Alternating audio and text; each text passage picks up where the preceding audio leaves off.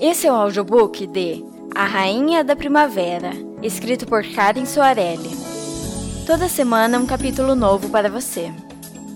Capítulo 6 Malve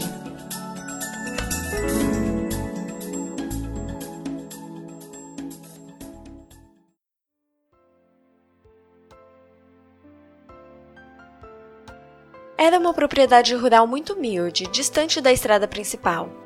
Casa, pequena e simples, era cercada de terra arenosa, onde cresciam apenas arbustos e ervas daninhas. Sem delongas, Dimitri e Flora desmontaram e ele prendeu o cavalo à cerca na entrada da casa. Com um sobressalto, Flora percebeu que não estavam sozinhos, mas se tranquilizou em seguida ao descobrir que ao seu lado surgira uma menininha que observava com atenção. Tinha os cabelos tão alvos que Flora quase podia ver as cores do arco-íris refratadas nos fios, como um prisma. Flora sorriu para acalmar a menina, que não devia ter mais de cinco anos e olhava assustada.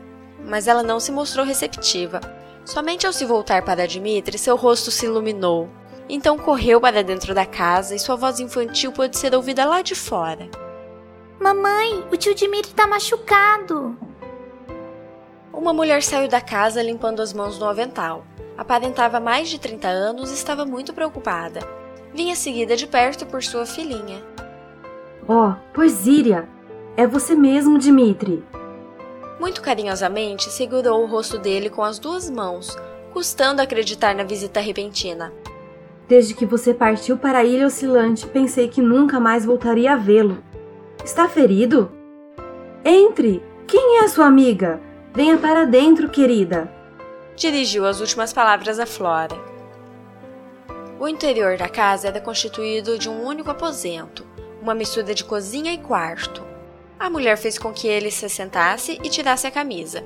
Assustou-se ao ver o grande número de cortes por todo o corpo, e em seguida colocou as mãos na cintura e lhe lançou um olhar zangado, como a mãe que repreende o filho. O que você aprontou dessa vez? Eu encontrei Malve.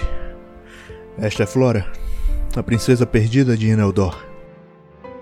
Surpresa, Malve observou Flora atentamente por um longo instante. Era naquela jovem que estava depositada a esperança de todo o reino. Notando que a curandeira havia parado de examinar seus ferimentos, Dimitri apontou para o mais profundo, no ombro direito, que Flora lhe causava pelas costas. Por favor, cuide desse aqui. Os outros são superficiais. Vamos cuidar de todos, disse ela de volta a si. Malvi e Dmitri conversavam como velhos amigos, e no início Flora se sentiu deixada de lado. Porém, com o passar das horas ficou à vontade. Quando a noite fria começou a cair, todos se acomodaram perto do fogão, onde uma sopa de raízes borbulhava numa panela. A curandeira havia tratado os ferimentos de Dmitri usando uma pasta de ervas mágicas, dedicando especial atenção ao ombro cedera-lhe a cama para dormir, enquanto ela, sua filha e Flora se acomodariam no chão forrado de palha. Flora sorriu agradecida, enquanto Malve lhe serviu uma pequena porção de sopa.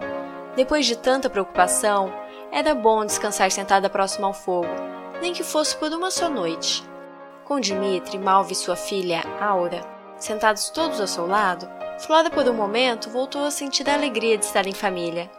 Pensou então na saudade que sentia de seus muitos irmãos e de seu pai, deixados para trás. E, com pesar no coração, lembrou-se de sua mãe.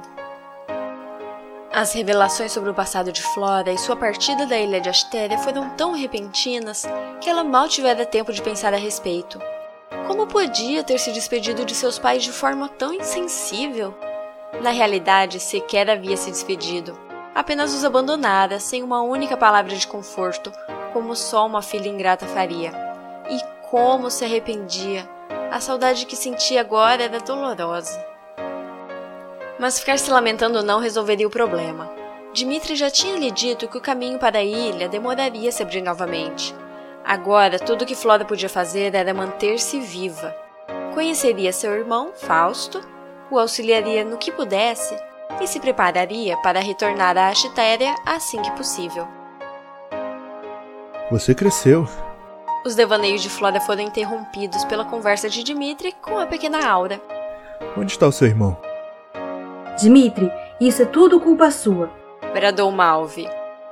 Depois dos linces da floresta, Terrell nunca mais foi o mesmo. Às vezes some, fica dias sem aparecer. Se ficar igual a você, eu juro que os dois vão se ver comigo. Dimitri deu risada e contou a história inteira para Flora. Ele conhecera Terrell anos antes. Deparara-se com o um menino sozinho e assustado, sendo perseguido por um bando de linces da floresta famintos. Por sorte, conseguiu resgatá-lo a tempo. Daquele dia em diante, Terrell passou a idolatrá-lo, desejando seguir seus passos quando crescesse.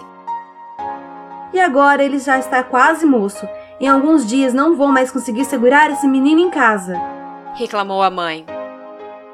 E os linces? Você os matou? Flora perguntou, já imaginando que a resposta seria afirmativa. Mas, para seu espanto, Dimitri negou. Eu só os espantei com a tocha e levei o menino para casa. Linces da floresta não costumam caçar seres humanos. Não temos por que matá-los. Aqueles deveriam estar com muita fome. A fome aflige a tudo e todos nesses tempos de miséria. Flora sentiu uma ponta de remorso por tê-lo julgado mal. Olhando novamente para sua sopa, percebeu o quanto era simples, rala, feita de raízes sem gosto. A essa hora, em Astéria, estaria tomando um suculento ensopado de peixe com tomates e especiarias perfumadas. Viu que Malva e Aura eram bastante magras e se sentiu mal em estar ali, fazendo com que repartissem seu alimento. Depois de tudo o que passaram, Flora se convencera de que Dimitri não era uma pessoa ruim.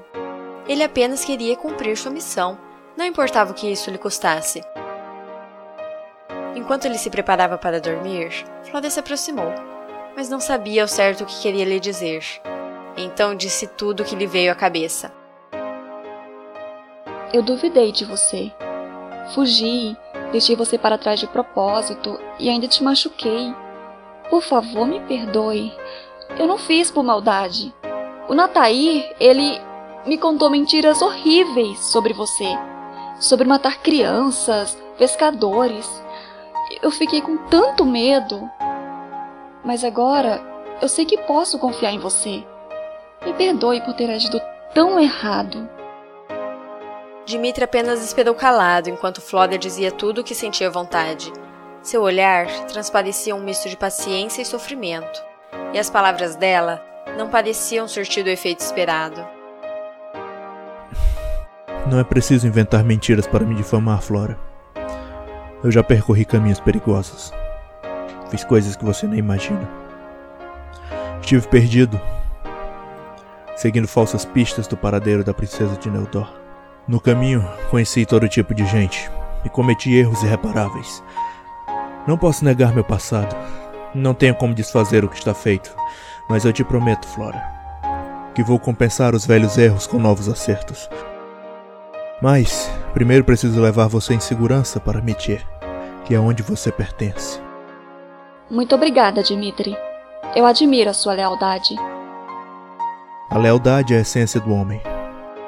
Natair pode ainda não saber, mas a traição faz com que a alma apodreça aos poucos.